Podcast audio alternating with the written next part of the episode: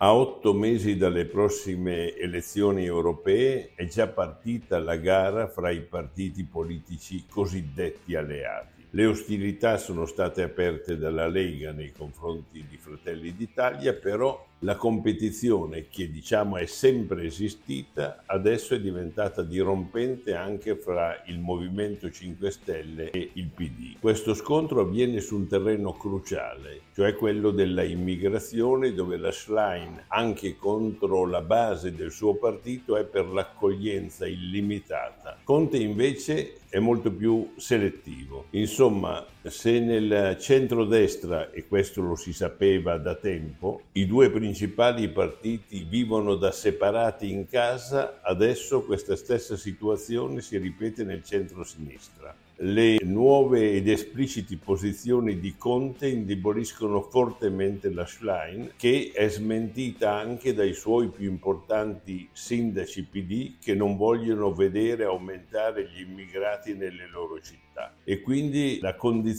dei due partiti, PD e PDS, non è più quella di alleati. Conte appunto dimostra di essere diventato un avversario della Schlein e forse, si vedrà in futuro, potrebbe essere anche un nemico.